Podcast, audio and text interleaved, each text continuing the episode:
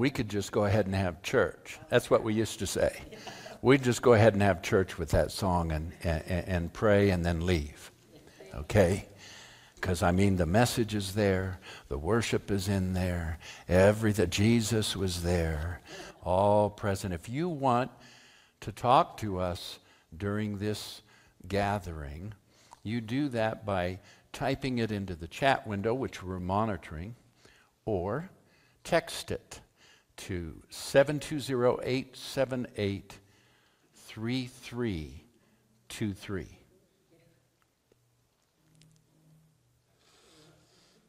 I'm going to get into it here. Scandalous love, our text. I, I, have a text this morning Romans, the book of Romans. So if you're following along, I will be reading this from the message translation from chapter 5, two verses, verse 20 and 21. Paul, the author, here is speaking, and he says, and give me just a quick second here. Mm-hmm.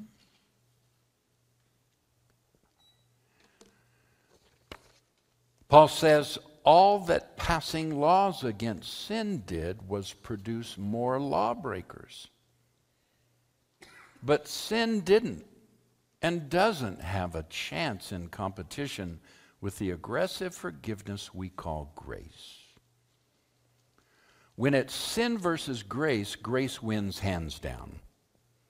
All sin can do is threaten us with death, and that's the end of it. Grace, because God is putting everything together again through the Messiah, invites us into life, a life that goes on and on, world without end. Important here God is putting everything together through the Messiah. The kingdom of God is heaven being joined to earth in the person of Jesus. That's why Jesus said, The kingdom is amongst you. That's why he said, The kingdom is within you. It's already present. God brought heaven and earth together in reconciliation and redemption in the person of Jesus. And then Jesus died on the cross not to forgive our sins, but to conquer evil to put to death death in his flesh. Romans chapter 8, verse 1 and 2. You'll read that, you'll see that there.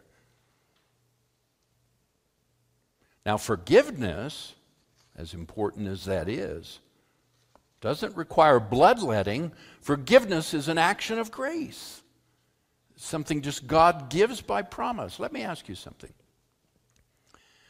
From nursery school on, we've been taught to succeed in the world of ungrace. What do I mean? How about the early bird gets the worm? That's the world of ungrace. No pain, no gain. I'm wrestling with that personally. My desire to gain a fitter person, a fitter physical body, I know that there's going to be some pain. But see, when, when, when that idea floats into your spiritual philosophies and, and doctrine and theology and into your relationship with God, it's, it's very problematic. There's no such thing as a free lunch. Have you ever heard that? Have you ever said that to somebody? Hey, there, there's, you got to toe your, toe your own way. There's no such thing as a free lunch. You get what you pay for. See, all of those are statements out of the world of ungrace. That's what made Jesus' message so scandalous. And in Matthew's Gospel, chapter 18, there's two verses where Jesus has to confront this world of ungrace that resides in Peter. Watch this. Then Peter came to Jesus and asked him, Lord, how often should I forgive someone who sins against me? This is Matthew chapter 18, verse 21 and 22.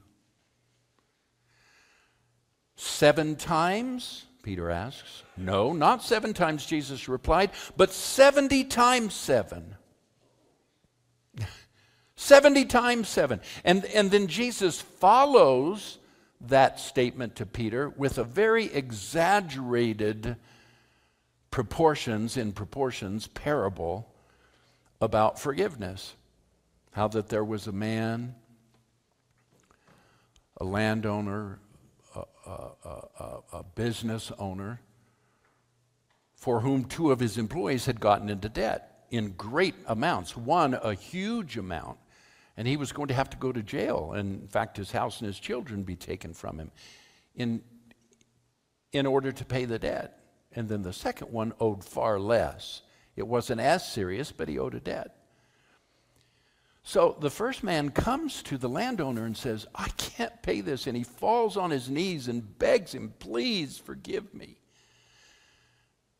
And the owner of the company says, Okay, you're forgiven all the debt. That man gets up from his knees, walks out, finds someone that owes him just a, a, a smitten, a pittance of what he was just forgiven, and holds him to account. Says, You've got to pay me. The man falls on his knees and begs him to forgive him. And the one who had just been forgiven by the business owner says, I will not forgive you. In fact, until you pay can pay your debt, I'm going to take your children and your land and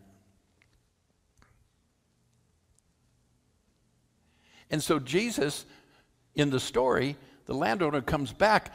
The, the citizens of the town find out about this and they complain to the landowner saying, Didn't you just forgive this guy? All of this debt. Well, he held somebody to account that owed him just a, a, a smitten pittance of that. And now he's putting him in jail and taking his property and his children and everything as payment.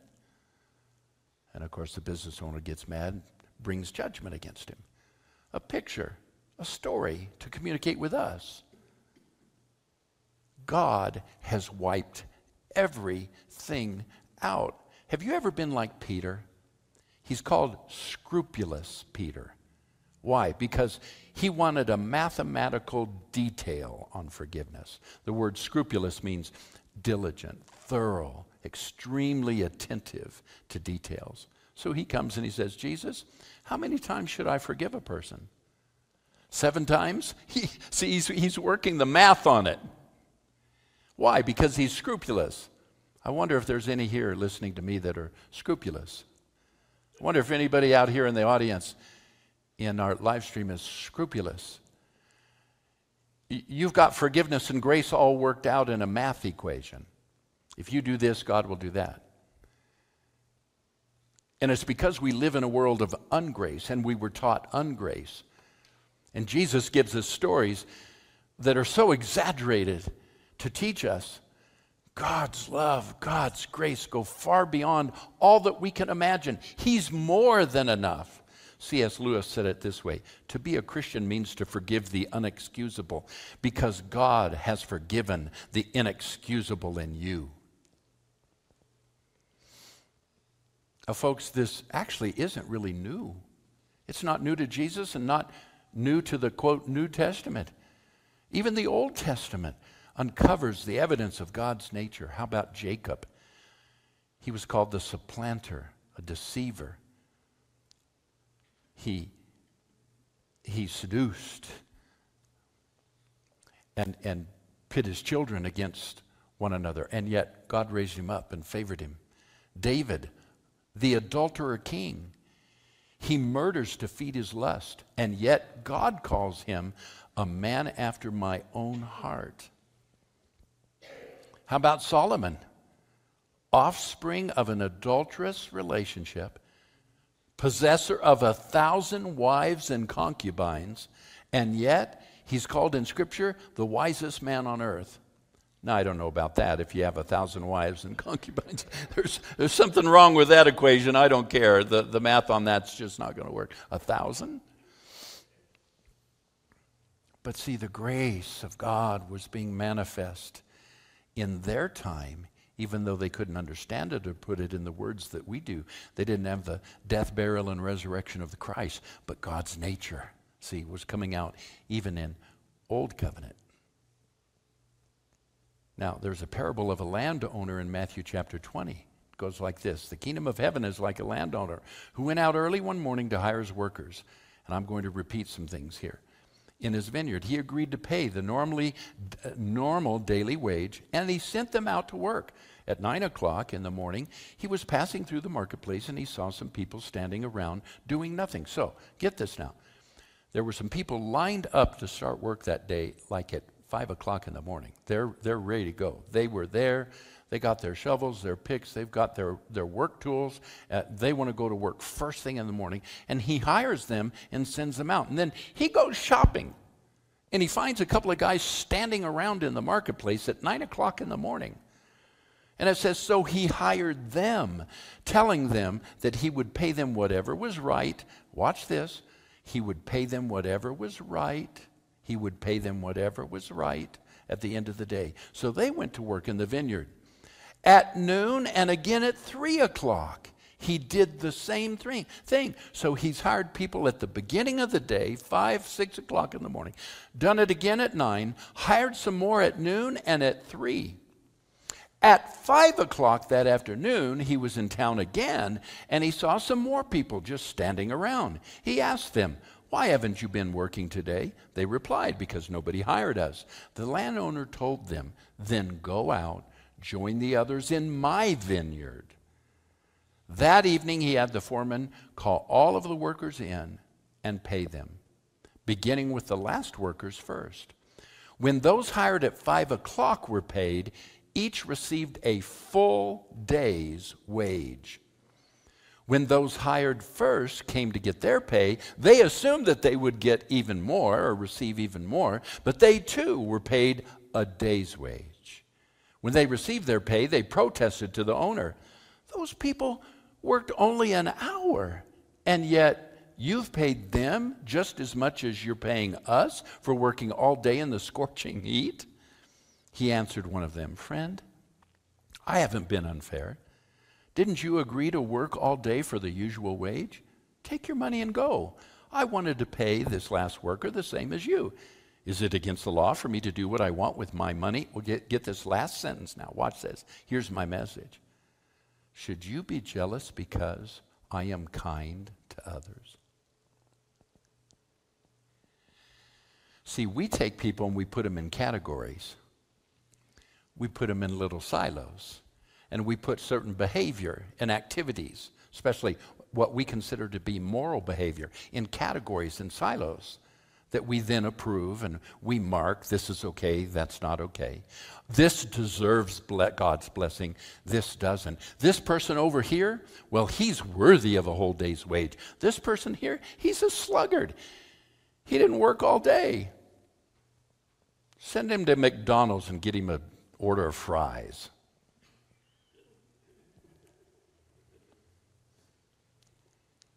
Philip Yancey said, and I quote, Their discontent arose from the scandalous mathematics of grace. You see, God dispenses gifts, not wages.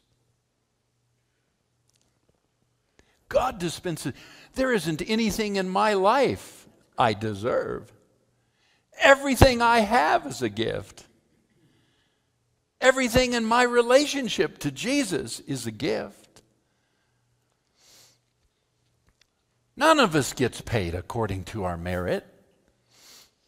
Again, Philip Yancey, in his book on grace, says, and I quote, in the bottom line realm of ungrace, some workers deserve more than others. In the realm of grace, the, in, in the realm of grace, the word, deserve, they all deserve even. And the word, un, the word deserve doesn't even appear in that world. So let me read this again. I'll try to make more sense of it. In the bottom line world of ungrace, some workers deserve more than others. But in the realm of grace, the word deserve doesn't even exist. Isn't that amazing? it's, it's not even in God's vocabulary. Everything I have is a wonderful gift. Now, that was such a scandalous message that Jesus delivered and brought to the Jewish people because everything they had, everything they received, and their entire relationship with God was built upon what they deserved through performance and obedience. How about you? Are you trying to get God to love you? Are you doing things to get God's approval? Is your relationship with Jesus based on performance? The things you do, how much you do, if you go to church or not, whether you've prayed today.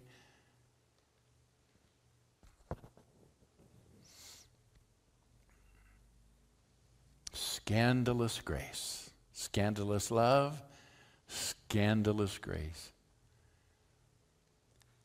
Let me ask you a question. As, as, as you think about these parables and these stories, and some of them just so explosive and, and amazing that Jesus tells, is it possible that Christ's ministry and the stories or parables that he told serve more to correct our notion of who God is and how God loves than they do to teach us expected or approved behavior? I've always read the stories and parables of Jesus as a moral story to teach me, an object lesson for me to learn how to be better, how to operate and approve, be approved, and get God to be pleased with me. The truth is, none of them are for that purpose. Every parable, every story Jesus gave us was to reveal the Father's heart, how much He loves us. How about the prodigal? We learned about him, the lost son, right? That was last week's lesson. Scandalous love. The scripture says in verse 20 of that passage there, Luke chapter 15, when he was still afar off, his father saw him. His heart pounding, he ran out, embraced him, and kissed him. And the son started his speech Father, I've sinned against you. But the father wasn't listening. He was calling his servants to him Quick, bring clean clothes and dress him. Didn't ask him anything about where he had been living, all the money he had wasted. Why did he do this? Now, you know, we're going to have to hold you to account here. We're, we're going to put you on a, a temporary period where, you're, where you can prove your behavior for a while. None of that. Threw him a party and a celebration. Why? Because it's called scandalous grace. We don't deserve any of it. There's such a divine tension between Old Testament and this wonderful message of grace. Even in Hosea chapter 11, listen to this, verse 8. Oh, how can I give up on you, Israel? How can I let you go? How can I destroy you like Admah or demolish you like Zeboim? My heart is torn within me and my compassion overflows. That was the God of the Old Testament.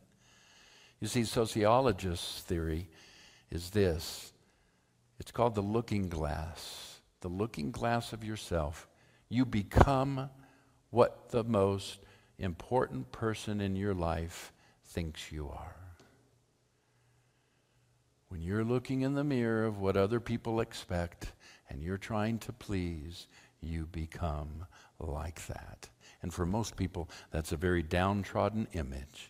But when you look into his face and you realize he loves you unconditionally, and there's nothing you can do to change his thinking about you, you don't change God's mind. Nothing Jesus did changed God's mind towards us. When you look into his face, we become more like him. Let me give you a definition of grace. We'll put it on the screen here. Grace means there is nothing we can do to make God's love to make God love us more. No amount of spiritual calisthenics or renunciations, no amount of knowledge gained from seminaries and divinity schools, no amount of crusading on behalf of righteous causes. And grace means there is nothing we can do to make God love us less. No amount of racism or pride or pornography or adultery or even murder. Grace means that God already loves us as much as an infinite God can possibly love anyone. End quote. Philip Yancey in his book called Grace. We do have a couple of questions, but I'm going to open this thing up now as we start thinking over some of these things that have been said. And I want to open it up for you to tell me what you're thinking. Tell me what's going on in your mind right now. And chances are, if you're thinking it, if you're wanting to ask it, a dozen other people are. They have the same questions and issues and so forth. Do we have anything from the chat window yet that you have seen in particular? Good morning, everybody. Okay.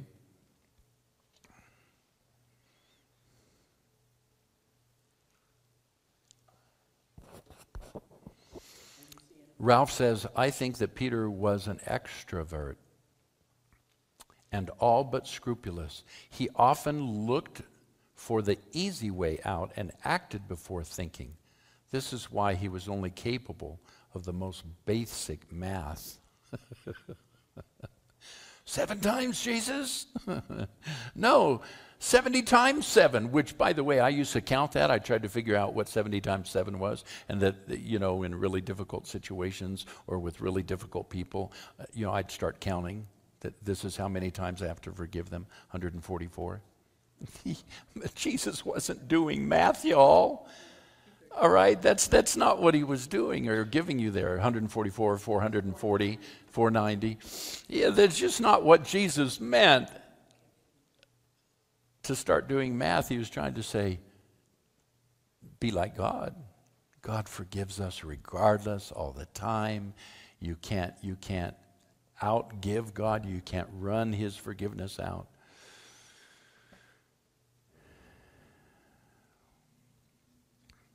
Anybody else? Thoughts? Okay, so we're going to turn the mic on here. And while somebody else is talking, if we could bring my microphone down and then bring me back up when they stop. Okay, I'm just going to sit here. So I'm reminded of when I went for that uh, like eight, nine months to University of Phoenix. And I took like five different courses. So the way university, I don't know if they still operate this way, but the way they operated at the time was is you had a team. Uh, that's not what they call a study group. And once you were assigned that study group, you couldn't get out. You couldn't change people. So it, my study group was four women. We were all working full time.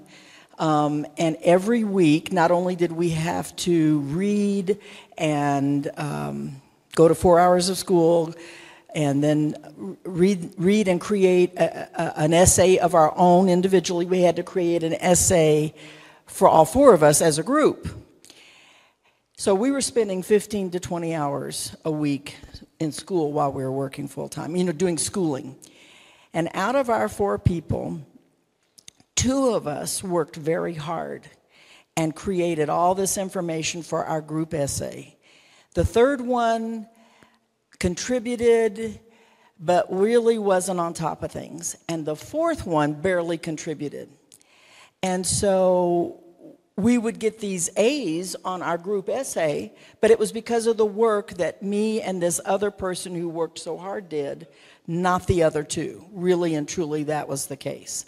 And this went on week after week after week. We were so angry and um, it just was not fair that these other two people, and especially the fourth person, was getting our A's. It just didn't make sense. I, I think you, you wanted to fry them, didn't you? Probably. Yeah, yeah. I, we, we talked to the teacher can we change uh, members? No, I'm sorry. This is part of the real world on how to deal with people who are different. Okay? Well, that may be, but these were grades. I don't know. Okay, so still today, I mean, as this story comes back up in my mind, I still don't know what I think about that. And um, while I totally agree with the concepts of grace, and I'm far more gracious in many, many, many ways now, if I were put back in that situation, I just, all honesty, I don't know how I'd feel about it. So just thought I'd bring that up. That's okay. That's exactly what this time is for, for us to express our ideas, our opinions. It's not being right or wrong, and it's not agreeing with me and what I've just taught. It's hearing you. All right? Anybody else? Ralph says, Want to have some math?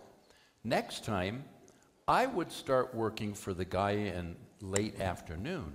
Almost nobody will work for him the next day before four. He just ruined the market. it's just us Christians that keep performing.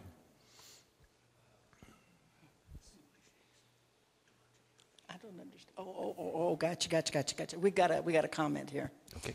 Okay. Um, all right. When okay, so this you want me to just say who it's from? Yeah. So this is from Jim, who right now would like me to read this. Okay. When I say quote, I know unquote, I mean it can only be one thing or have one outcome. Two plus two can only equal four. When I say, quote, I believe, unquote, it means I think it is the correct path, but have no definitive proof. God doesn't meet us where we are, rather, He is with us always. God is everything, everywhere, all at once. We only have to choose what to believe and trust Him wholeheartedly. Choose to reach out and tap into all that He is, ever was, and will ever be. So there's a difference between I know and I believe. I like that.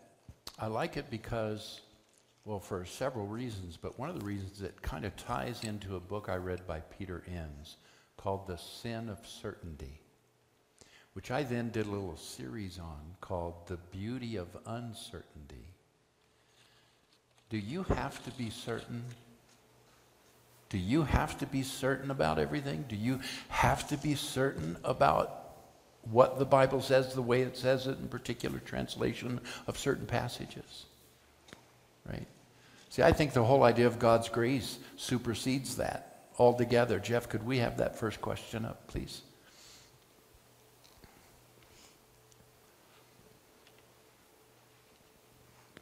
When you try harder to do right, be right, what almost always happens? It what? Now, you don't have to have the mic. You can yell it out. It gets worse. It gets worse.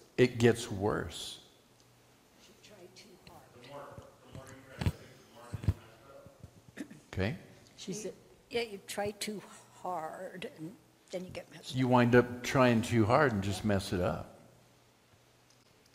I don't know about you, I get frustrated. I get drained. It takes a lot of brain energy to be right. And I pride myself. I grew up, I, I mean, Nina will tell you, it was very important for me to be right.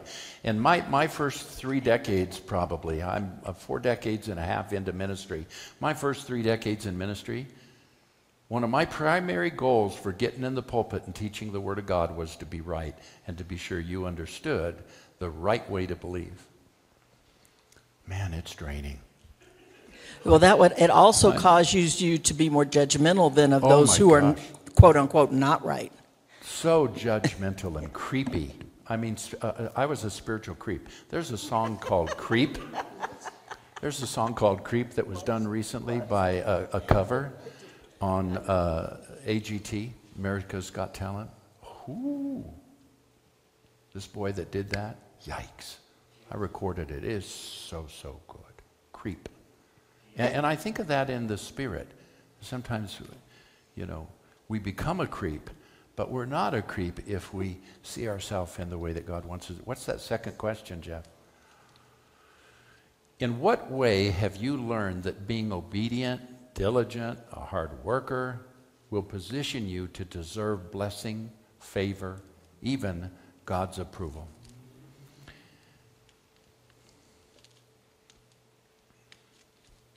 Darcy says, Do you want to be right or do you want to be happy?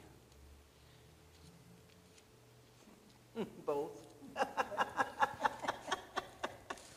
Ralph says, do or do not. There is no try. Okay, Yoda. Okay, Yoda. How does it feel to want? How does it feel to want? Jim said.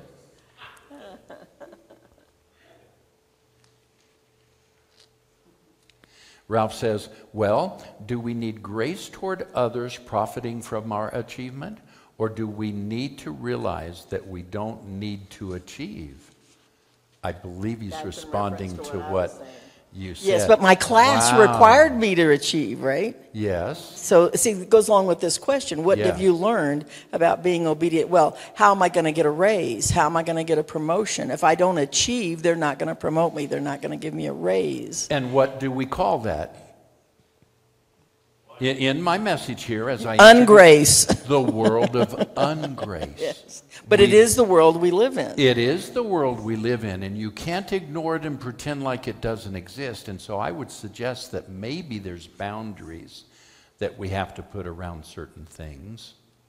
But we need to ask God for a heightened awareness of when we're allowing that world of ungrace to affect the way we believe, the way we pray and receive from God, the way we act towards others.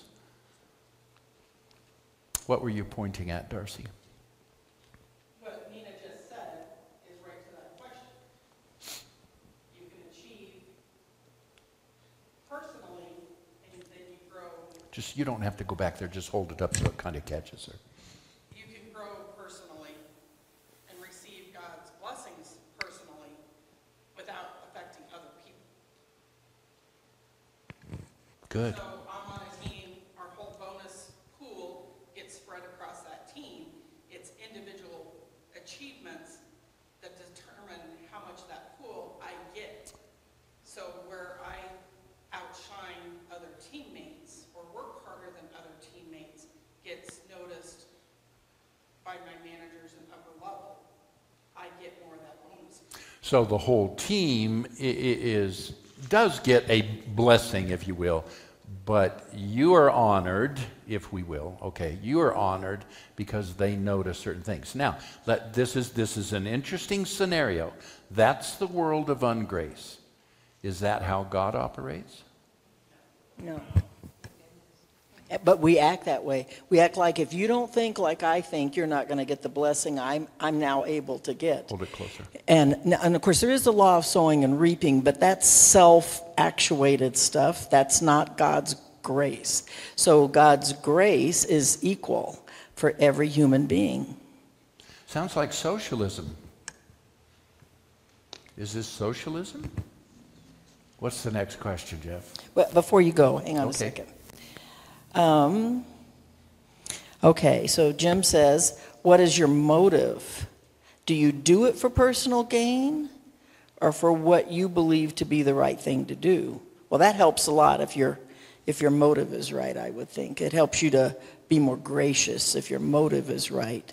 If your motive is it for personal gain, That's I think you tend to. Yeah, and I wonder if along those lines, Jim and Darcy, if what we can do is that part of our motive is that our desire to excel and do really well, right, with our skills, we can, we can want to do that also to be a blessing to others, to take people with us. We don't go alone. We bring, right? We bring people. There's people who have learned that in a corporate America, you, you step on other people to get where you want to go, and they have no. Con- but then there's people who take people with them in their success. They build in order to create something they can bring people into and lift people. See, different. I would think that's godly. One of the differences I think about this kind of thing that we're talking about, it's one thing if I choose, look, I choose, okay, let's say I go buy two bags of groceries and I choose to give away one bag so that as Corinthians talks about what I have more of and you have less of, I'll give you what I have more of and then you'll give me what you have more of and it creates equality. Okay, very socialistic. But I choose it rather than somebody is forcing me to give away my second bag of groceries. So that's where I think, because we live in an ungrace world and we live in a world of people being greedy and we live in a world of people wanting power and all of those things, we honestly can't trust people to fairly divide. This is really an interesting conversation, and it's getting pretty deep. Yes. because now we're talking about whether I'm forced to give that second bag of groceries or not. That's socialism. That's communism. I mean, that's where it deteriorates to. It starts as being good and something that even is biblical, but then it can become, if Right. it's forced against my will. But now watch this. Here's, here's Ralph's comment on, on some of this, dipping back into what Darcy and Nina were saying. We cannot ignore that it exists, the world of ungrace. But we can refuse to live in its principles. We can be an iconoclast and help change this world. Do you need that title or that promotion? Ooh, good point, Ralph. Do you need that title or promotion? So, yeah, boy, this just really gets into some, right? We, it's, a, it's a matter of examining our motives and what would be Christ like in showing grace and equality, bring, bringing people into equality. We've run out of time. Wow, what, what a good Q&A. And, and by the way, Jeff wrapped it up with, we call this life. We call this life. This is the life we, I would wrap, this is the life we're in. we call this life. Yeah, this is very interesting. Really good. We want to leave some time for prayer.